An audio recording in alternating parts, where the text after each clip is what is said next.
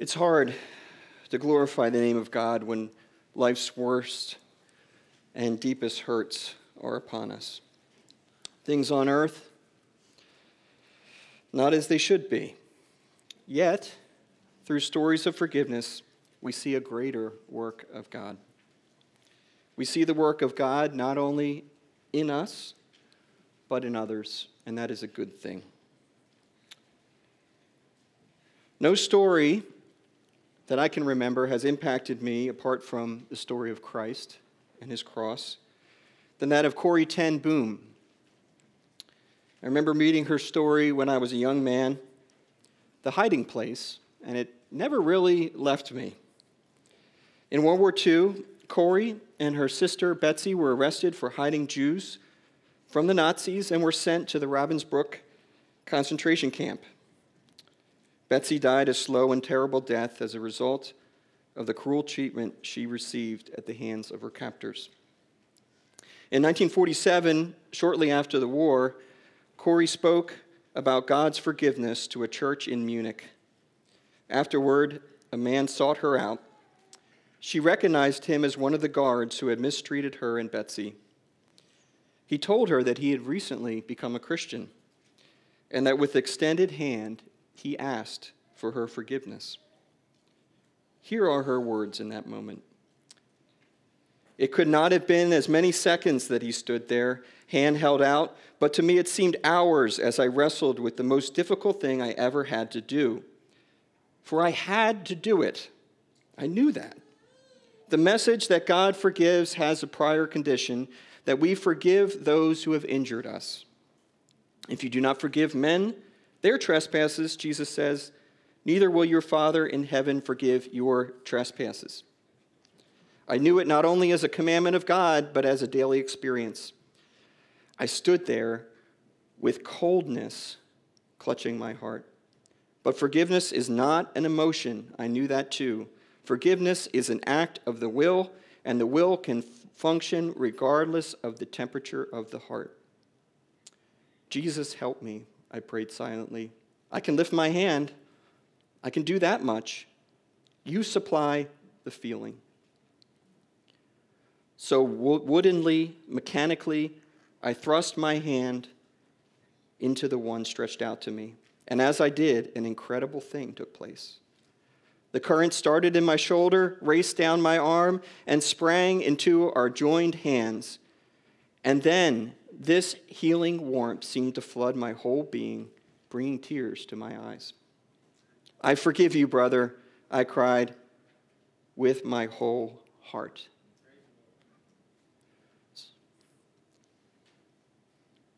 Even with the greatest love, forgiveness is hard.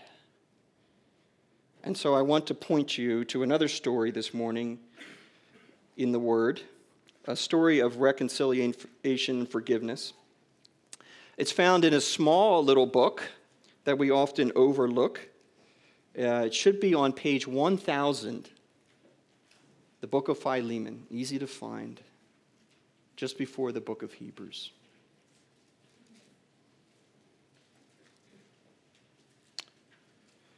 As you turn, I'm going to pray for us. So bow your head in prayer. Lord God, who can explain the mystery of forgiveness? Lord, we, none of us deserve to be here. We don't deserve your mercy. We don't deserve your grace. And so, Lord, I pray that this message will be, as it were, a message in a bottle, Lord, for someone here uh, in full for all of us in part. Lord, um, as we look at our earth, we see much brokenness. We see the frailty of, of our attempts at peace. And Lord, we need a model. And that model ultimately is you, Lord. You modeled true forgiveness, true reconciliation, and you give us true peace. So, Lord, I pray that we would forgive as forgiven, Lord, that we would see in this little book today a model, an example of the forgiveness that we have in Christ, in whose name we pray. Amen.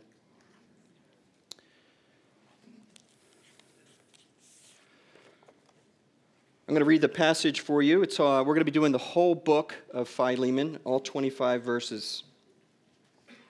So follow along as I read.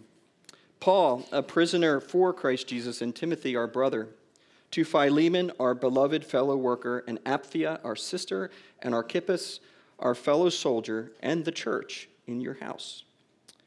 Grace to you and peace from God our Father and the Lord Jesus Christ. I thank my God when I remember you in my prayers because I hear of your love and of the faith that you have toward the Lord Jesus and for all the saints. And I pray that the sharing of your faith may become effective for the full knowledge of every good thing that is in us for the sake of Christ. I have derived much joy from your love, my brother, because the, saint, the hearts of the saints have been refreshed through you. Accordingly, though I am bold enough in Christ to command you to do what is required, yet for love's sake I prefer to appeal to you. I, Paul, an old man and, and a prisoner also for Christ Jesus, I appeal to you for my child Onesimus, whose father I became in my imprisonment. Formerly he was useless to you, but now he is indeed useful to you and to me. I am sending him back to you, sending my very heart. I would have been glad to keep him with me, in order that he might serve me on your behalf during my imprisonment for the gospel. But I preferred to do nothing without your consent, in order that your goodness might be might not be by compulsion but of your own accord. For this perhaps is why he was parted from you for a while, that you might have him back forever, no longer as a bondservant, but as more than a bondservant, as a beloved brother, especially to me. But how much more to you, both in the flesh and in the Lord? So if you consider me your partner, receive him as you would receive me. If he has wronged you at all or owes you anything, charge that to my account. I, Paul, write this with my own hand. I will repay it, to say nothing of your owing me even your own self. Yes, brother, I want some benefit from you in the Lord. Refresh my heart in Christ. Confident of your obedience, I write to you, knowing that you will do even more than I say. At the same time, prepare a guest room for me, for I am hoping that through your prayers, I will be graciously given to you. Epaphras, my fellow prisoner in Christ Jesus, sends greetings to you, and so do Mark, Aristarchus, Demas, and, my, and Luke, my fellow workers. The grace of the Lord Jesus Christ be with your spirit. So we step into the middle of a story here. I think there's a lot of questions, right? Uh, we see some interesting topics. We see slavery involved. Uh, we see that the church, whom Paul wrote to, met in the house of Philemon. So Philemon had a special place in the heart of Paul. We believe that Philemon was, came to Christ through the ministry of Paul in Ephesus. And now he was leading a church in Colossae.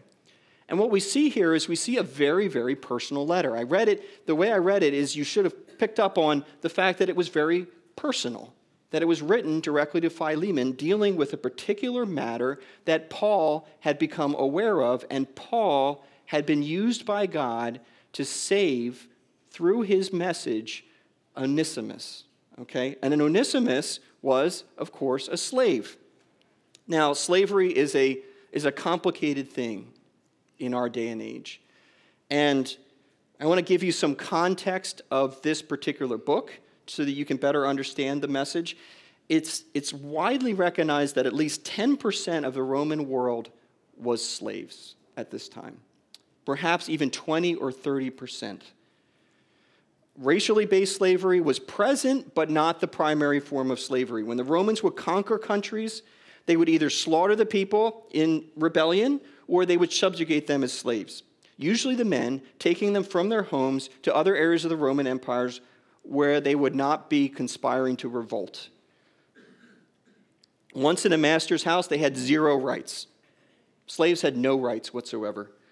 They were tools of their masters, and abuse was very prevalent. Yet, we have Paul's economy, Christ's economy. There's slave nor free. You were either believer or unbeliever. And when you became a believer, how you acted and lived radically changed.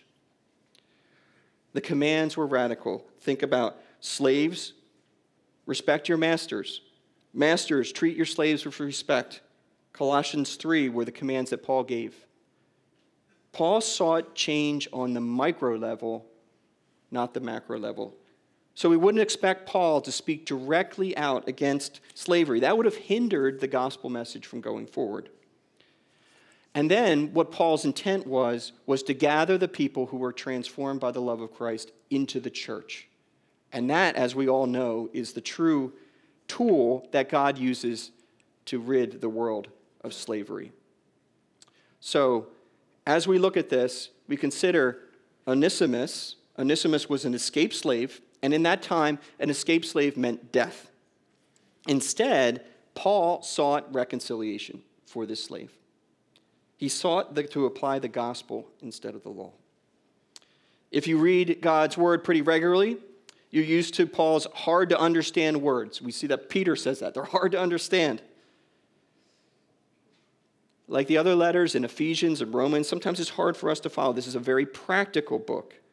And his goal is to persuade and to demonstrate all this theology that Paul has taught in the other epistles, to change the heart, the mind, and the actions of Philemon. And remember in verse 16, if you look at that, he, he says, no longer as a slave or a bondservant. His goal here is to be received as a beloved brother especially to me, but how much more to you, both in the flesh and in the Lord?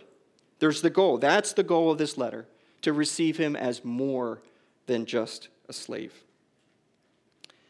And it's a persuasive letter, and I think so much uh, of that persuasion has been lost in our day. We have tweets, we have texts, we have all these things, and Paul logically lays out a mirror by which for us to understand true reconciliation. But I want to be careful here because Paul is not the true mediator. Okay? Paul is a mirror. We don't want to put Paul on a pedestal here. Chrysostom, an early church father, said even if he was Paul, he was still a man. And that's what we all are men and women, made in the image of God but now being transformed through Christ, we have a job to do. Paul was just a tool, he was a bridge, and we see that particularly in how he became, Onesimus became a believer through Christ. And it was impossible for Paul to produce this change in Philemon's heart. If you look at verse 1, Paul was a prisoner. It's very interesting. Um, how much of the Bible is actually written by prisoners, people in exile, people under severe persecution. You ever think about that? How much of it is written by people who are unable to actually physically make a real change? And that Paul sees the work of Christ behind the scenes and places himself as a tool in God's hands. If we remember the series on Esther, God is deeply at work behind the scenes. We celebrated St. Patrick's Day this week. And if you know anything about St. Patrick, he was also a slave in Ireland. He was a British man sent to Ireland. And he wrote this He looked not only into the hearts, his own heart, but into the hearts of others. What he saw convinced him of the bright side that even slave traders can turn into liberators, even murderers can act as peacemakers, even barbarians can take their place among the nobility of heaven. Anybody can be transformed by the love of Christ.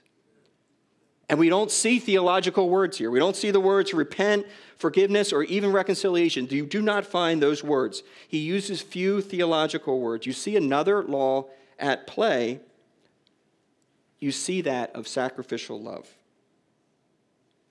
Of course, mirroring Christ's sacrifice. And even though love is at play, as I read in the beginning, it is hard, it is difficult. To reconcile means to come together as you once were, again in peace. So, love is not only enough. As we saw in the story of Corrie Ten Boom, there is a command to love, and to obey. So it's not just obe- uh, not just love, it's also obedience. And that said, I, I don't, I don't want to minimize pain or hurt in your own life. There are times where you have been hurt, deeply hurt by someone else. And we see in this letter there's more questions than there are answers. We don't know the level of pain that Onesimus caused, we don't know the sin of Philemon, and Paul left out those details. And I would commend to you that re- reconciliation is a process, not a pill. It takes time. We get a snapshot of a moment in time in Philemon where we see reconciliation taking place. So, what can we learn? What can we learn? We see Paul's humble love. Humble love. There's a quote I want to read to you, if I can bring it up here. Let's see. Throwing this in there for a friend. The brothers Karamazov. At some thoughts, one stands perplexed, especially at the sight of men's sins, and wonders whether one should use force or humble love. Always decide to use humble love. If you resolve on that once and for all, you may subdue the whole world. Loving humility is marvelously strong, the strongest of all things, and there is nothing like it. So, what we see here is we see this humble love of Paul and I, I want you to look at the book itself and see how Paul goes about exhibiting humble love. Three points Paul's prayer and praise, we see that. We see Paul's plea, and we see Paul's promise. We see Paul's prayer and praise for Philemon, Paul's plea to Philemon, and Paul's promise to Philemon. So let's, let's imagine what the situation would have been when this letter was delivered. Tychicus, along with Onesimus, arrived to Colossae after a hundred mile journey, delivering the letter from delivering a letter to Ephesus. The door swings open on a Sunday morning meeting. Philemon and his family, maybe the church, are present. There's Onesimus, the traitor, standing alongside Tychicus. What were they to think? I would think that the, the rush of emotions flooded Philemon's mind. Onesimus here? I wish Paul had warned me. Philemon staring at Onesimus, having no idea why he was standing in the door. What had he done now? Remembering his manners, he offers Tychicus and Onesimus something to drink and some food to refresh them after their journey. After a few meetings and warm hugs, Tychicus gently motions to the group of believers Sit down, everyone. I have a letter to read to you from our brother Paul. And he reads the letter to the Colossians, maybe the book of Ephesians, and the letter to the Laodiceans. Yes, there was a letter to the Laodiceans. And finally, the letter we read this morning. So, how is Paul, or how is Philemon to respond? All eyes are on him. So, we know that Paul is already, by reading this letter, has already softened the heart of Philemon. Philemon was a believer.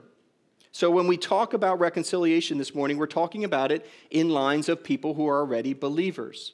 Some people have been believers for a long time, some people have been believers for a short time. And so, how does Paul approach Philemon? First, he prays and praises for his he prays, he prays and praises God for his friend. It's his way of saying, Philemon, I've been praying for you. Remember who you are in Christ. Remember the change Christ made into you. Remember the transformation. Keep doing what you've been doing. Look at the verses. Verse 4 thankfulness to God in his prayers when he remembers Philemon. Verse 5 praise of his love and faith towards Jesus and the saints. Verse 6 prayer of the full knowledge of every good thing in Christ. And verse 7 praise of Philemon as a conduit of joy and love to Paul because he refreshes the saints. Paul knows Philemon's love for Christ and the saints, and his friendship is going to lead to a good outcome. He is confident that the work of Christ in his life will work the same for Onesimus. Philemon is exhibit A of gospel transformation. So let's talk practically. Prayer. Pray for your enemies. Before you pray for your enemies, what do you see? Person in front of you? Maybe hate? Maybe anger? But when you pray, you take that parallel line and you add a vertical element to it.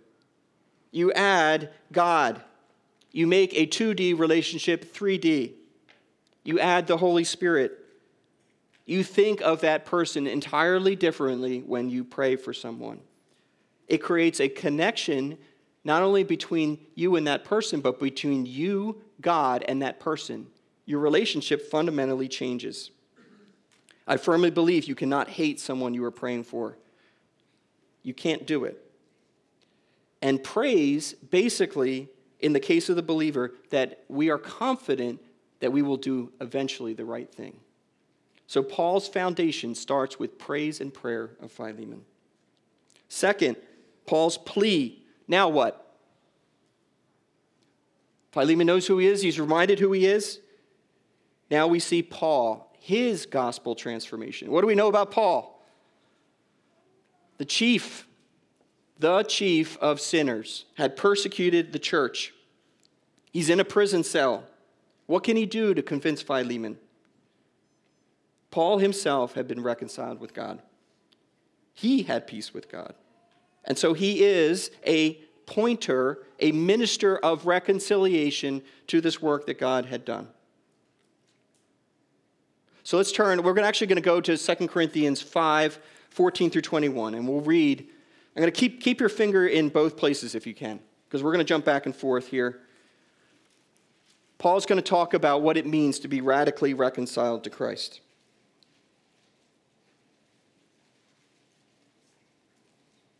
Will be in 2 Corinthians 5 14 through 21.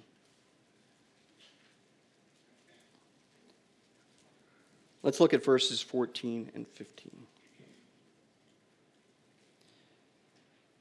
For the love of Christ controls us, but we have concluded this that one has died for all, and therefore all have died. And he died for all, that those who live might no longer live for themselves, but for him who for their sake died and was raised. So stop there. Everyone in the story is dead. Not dead physically, of course, but dead spiritually and dead to their old way of life. Paul to his life of persecution, Philemon to his right to justice, Onesimus to his, light, his right for sin. Jesus is at the helm now. When Jesus gives orders, when Jesus commands, Paul listens. And Paul expects the same for Philemon and Onesimus. This is another way of saying that each one of the characters don't live for themselves anymore. Not for money, not for pleasure, not for fame, not for being right or wronged, anything to do with their own self will, but for Christ, who died and rose again. When you are a believer, the one who defeated death now rules your life. You can serve self or serve God, but you can't serve both. Paul serves Christ. Philemon serves Christ. Onesimus serves Christ. No one can put their foot down and say no to forgiveness. You're not allowed anymore. If you remember the story of Corrie ten Boom, there was an obedience that came there to forgive that guard. She was following orders. Do you need to follow an order to forgive?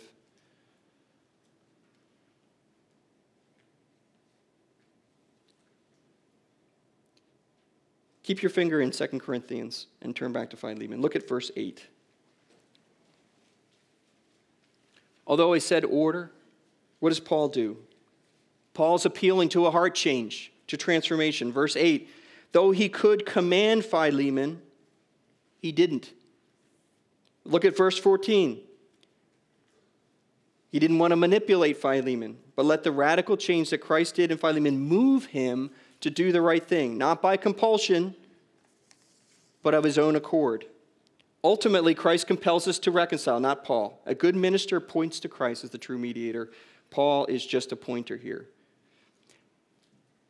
Back to 2 Corinthians.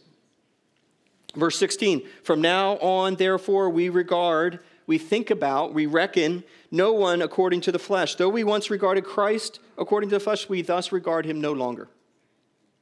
Don't look at the flesh, don't look at the outside. Having a new master, we no longer judge by physical experience, appearance, but we judge people spiritually. We reckon our relationship to others spiritually, not physically. This is foundational to reconciliation and broadly love. Love looks beyond the flesh. We don't see our family, coworkers, or even our enemies the same. Jesus operates in the spiritual realm, we operate in the spiritual realm. Any evil done, requires a spiritual transaction to resolve, not a physical one. We don't get revenge with punches or with whips, we forgive. We don't hate with words or slander, we love. Remember the goal of Paul. Look at verse 16 in Philemon. Not a slave, not a tool, but a man more than a man, a spiritual brother than Christ. Look at people through a new lens. especially believers. Verse 17, back to 2 Corinthians. If anyone is in Christ, he's a new creation. The old has passed away. Behold, the new has come. Paul's a new person. Philemon is a new person. Onesimus, also a new person. Old Paul, new Paul, old Philemon, new Philemon. Old Onesimus, one who stole and fled, now new Onesimus. His name actually means profitable or useful. Once unprofitable, now profitable. Once an enemy, now seated at the table. Philemon can now trust Onesimus because he's a new creation. Paul has put his very heart, put his stamp of approval in verse 12. Paul believes it, Philemon believe it. Back to 2 Corinthians. All this is from God, who through Christ reconciled us to himself and gave us the ministry of reconciliation. That is, in Christ, God, in Christ, God was reconciling the world to himself, not counting their trespasses against him, and entrusting to us the message of reconciliation. Therefore, we are ambassadors for Christ, God making his appeal through us. Through us, a mediator. Christ working in us, giving us a job to do in this world, to make peace, a peacemaker, someone who steps in the gap, someone who says, No, I don't want this situation to continue. I don't want to continue to have strife in my family. I want to do something about it. I want to mirror Christ.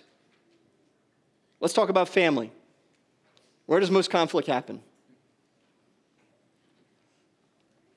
Take it by your answer. It's, you agree. Family, right? We're around each other the most. But they're all the same family now. Verse 10 Philemon calls Onesimus his child. Verse 19 says Philemon owes him his, owes him his own self. Paul's the spiritual father here. Kids, what do you do when you fight with someone in your family, particularly your brother and sister? Do you sometimes wish you had a different brother or sister? God, give me a new one. I want a different one. No, no, you have to make peace because you're part of the same family. In the sense, in the same sense, Onesimus, Philemon, and Paul are part of the same family, and that's the foundation that they have to make peace. They are not able, in and of themselves, they appeal to a higher Father, and that is the Lord. So you, as a new creation Christ, are commanded to go and make peace wherever you are. So, how do I start? How do you start to make peace? First of all, I want you to notice that Paul, though he could have kept Onesimus with him, he sent him. He said, Go. You're a reconciled, reconciled man to Christ. Go to Philemon and ask for forgiveness. Go. There's something about physical presence that places a mandate on parties to make peace. We see that so often. You can't do it through Zoom, you have to go to the person. If there's a war, they send ambassadors or envoys to go in person, meet together, make peace, figure it out, get in the same room. Brother, sister, husband, wife, get in the same room. Matthew 18, the first thing is to go. Tell your brother his fault. Matthew 5:24, if you're here and you realize your brother has something against you, go and be reconciled. Go, go, go. I think it's because Paul wanted Philemon and Onesimus to look at each other in the eyes. So that Philemon could see this is a different man. This is not the man that I knew, not the man that stole from me, not the man that, that did me wrong, but this is a new man. And when you look someone in the eyes, it means you value them. Maybe even Philemon teared up after hearing the transformation of Onesimus. How could he have hugged him if he wasn't present? How could they not eat together if they weren't present? Presence facilitates peace. And you know what the goal of confrontation is? The goal of confrontation is not to get angry at each other. The goal of confrontation is to seek the truth. And the truth was that Onesimus was a changed man. God's sovereignty. Let's look at that. God's sovereignty. Verse 15. This is perhaps, perhaps Paul's taking a guess here. Remember, he doesn't have the full picture. He was parted from you for a while, that you might have him back forever, no longer as a slave, but as more than a slave, as a beloved brother, especially to me, but how much more to you, both in the flesh and in the Lord. God is up to something, and Paul sees the hand of God in it. God is doing more than you think in your broken relationship. Think of the story of the prodigal son. Had the son not left, the story would not be as beautiful. Remember, the right response here would have been for Onesimus to get a collar around his neck and be treated like a dog with a dog tag. Yet God, in his mercy, has so much more for Onesimus. There's even a tradition that he became the bishop of Berea and died as a martyr. So Onesimus is exhibit C of gospel transformation. Three transformed people. And finally, last point, we see a sacrifice. A sacrifice. Reconciliation has a cost. This is Paul's promise. When a wrong is committed, a price needs to be paid. This is called restitution. Paul, at full expense to himself, offers to repay Onesimus' entire debt. Of course, no one would expect Philemon to send a bill, but Paul was so confident of Onesimus' change that he knew Philemon would do the right thing. He put everything he had on the line for a slave. No merit for Onesimus. Hadn't done anything good, didn't deserve this. And Paul sets forth a greater vision of him coming and sitting and eating together. Do you have that vision about your relationship that might be broken? Sitting, eating with that person again? Does that sound like someone else? Sitting, eating together at peace. Christ. As we close, let me close with a final thought. You must first be reconciled to God before you can reconcile to others. And I think believer and unbeliever need to hear that. You don't need to turn there again, but let our last verse in 2 Corinthians, verses 20 and 21. We implore you on behalf of Christ, be reconciled to God. For our sake, he made him to be sin who knew no sin, so that in him we might become the righteousness of God. For everyone here, past or present, sin has made you unreconciled and unrighteous. Not at peace with God, not right with God. This is what sin is. To sin is to fall short of the glory of God in Romans 3:23. Maybe you're not a believer and you think, well, Onesimus, fugitive slave, he was one of those bad sinners that needed mercy. I'm generally a good person. I wouldn't steal anything. The Bible calls that self righteousness, not the righteousness of God.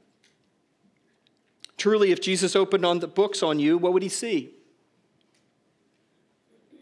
Have you stolen, even small? You're just a thief like Onesimus. Have you lied, even small? You're a liar. Lust, adultery, in the words of Christ. How many little wrongs have you done to God and others? Your sins are many, and you know it. We all know it. A ton of pebbles weighs the same as a one ton boulder. Big sins, little sins. They all weigh the same in God's economy. Someone sent me a quote yesterday We are all God's onesimi. We've all stolen from God and fled from Him. Classic Garden 101. We sinned and we hid ourselves. You need a righteousness not of yourself. And this is what's called the alien righteousness of God something, something outside of us, something unexpected. Like in the garden, what were they to do? God made a provision for them, gave them a covering by slaughtering an animal. How do you get this righteousness? What do I need to do? Can I fix it? Good deeds? Remove some pebbles from the scale? Tip the scale in the right way? Maybe? No? No. You must trust Christ. He paid the penalty, He put everything on the line, He paid the restitution. God made him who knew no sin to be sin for you. No payment God could accept that we tried to make. It starts with God. It starts with His love. God shows His love for us that while we were yet sinners, enemies of God, Christ died for us. Jesus came on the cross to die for you. When He gave His life on that cross, just like that one there, He took away your sin. Gone. The pebbles, the boulders, the perfect man who knew no sin became sin for you in His death, the penalty paid in full.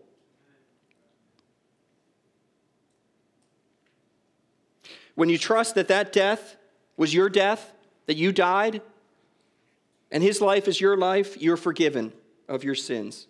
They get thrown into the sea, never to come out again, as far as the east is from the west. And as such, not under the burden of sin anymore, you think, you repent, you think again. You don't do the same thing anymore. You live for Christ. Just in the same way that Paul described in 2 Corinthians, a new creation. And as Jesus came out of that tomb, you too have a new life. Do you have that new life in Christ?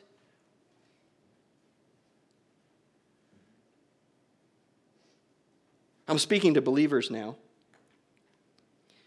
As a new creation, a person forgiven much loves much. And love covers over a multitude of sins. If you don't love God, you won't be able to love and forgive others. To be loved is to love. This is a fruit of your forgiveness. A fruit. It's not the basis of your forgiveness to forgive, it's a fruit of your forgiveness. And so the gospel changes the accounting. Maybe you're someone who keeps a good record of accounts of wrongdoing. I'm a tech guy. Let's be relational here.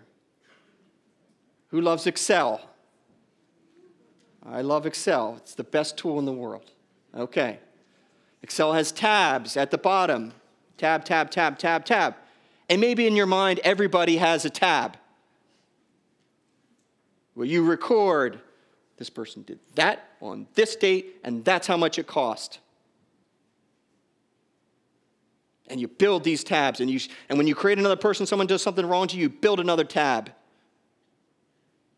Another tab, and another tab, and another tab. And before you know it, everybody's in debt to you.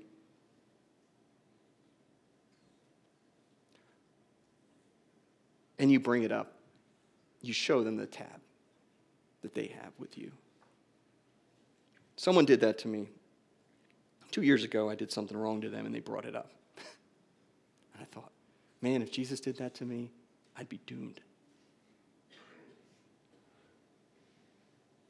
So, will you sum the columns and give Jesus the total? Let him cancel it. Zero, null set, no more. This is where Christians struggle. I think in our minds we sometimes keep tabs on people. We remember what they've done, and then it affects our relationship when we see them. Because we think of them not spiritually, we think of them physically. Somebody who did something wrong with me, they represent the wrong done, and we forget to forgive. Can we forgive the five because Christ has forgiven the 5,000? The story of the man who was forgiven much and then went and strangled a slave because he owed him five bucks. If we can't forgive others, our own sins will not be forgiven. Again, it's not because it is the basis of our forgiveness, it is because we are forgiven. Now, is it that easy? Of course not. Of course not. Some people have tabs that are really, really long, and they really, really, really, really hurt. That's what that's for. Lay it at the foot of the cross. Bring your burden to Christ. Lay it on Jesus, He can bear it. As Paul did, and trust the outcome to God.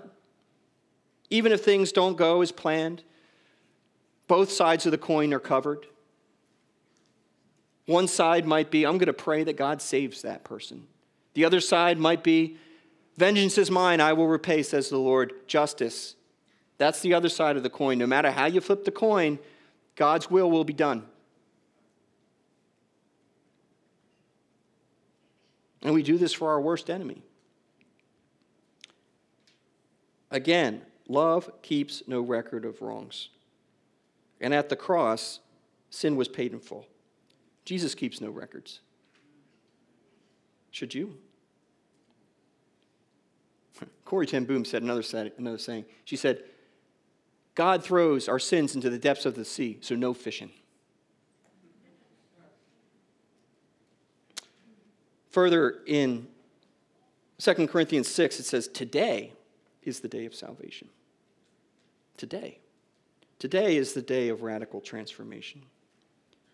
So, my desire for you as you leave is be reconciled to Christ. He was reconciled to you on the cross. Be reconciled to others today. You're mortal, you may not have tomorrow.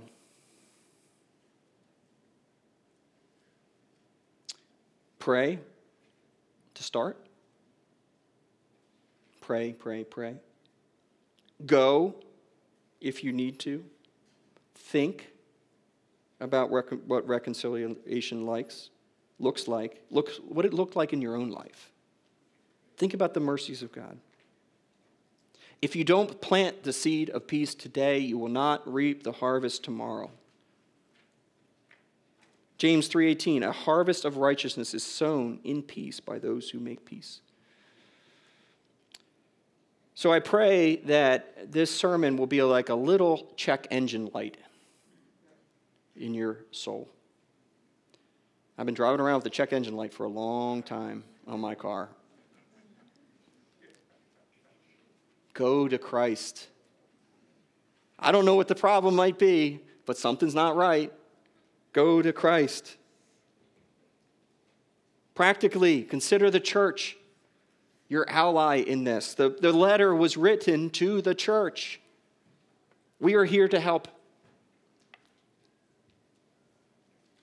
Come and speak with me or someone you trust, Jason, one of the pastors, elders.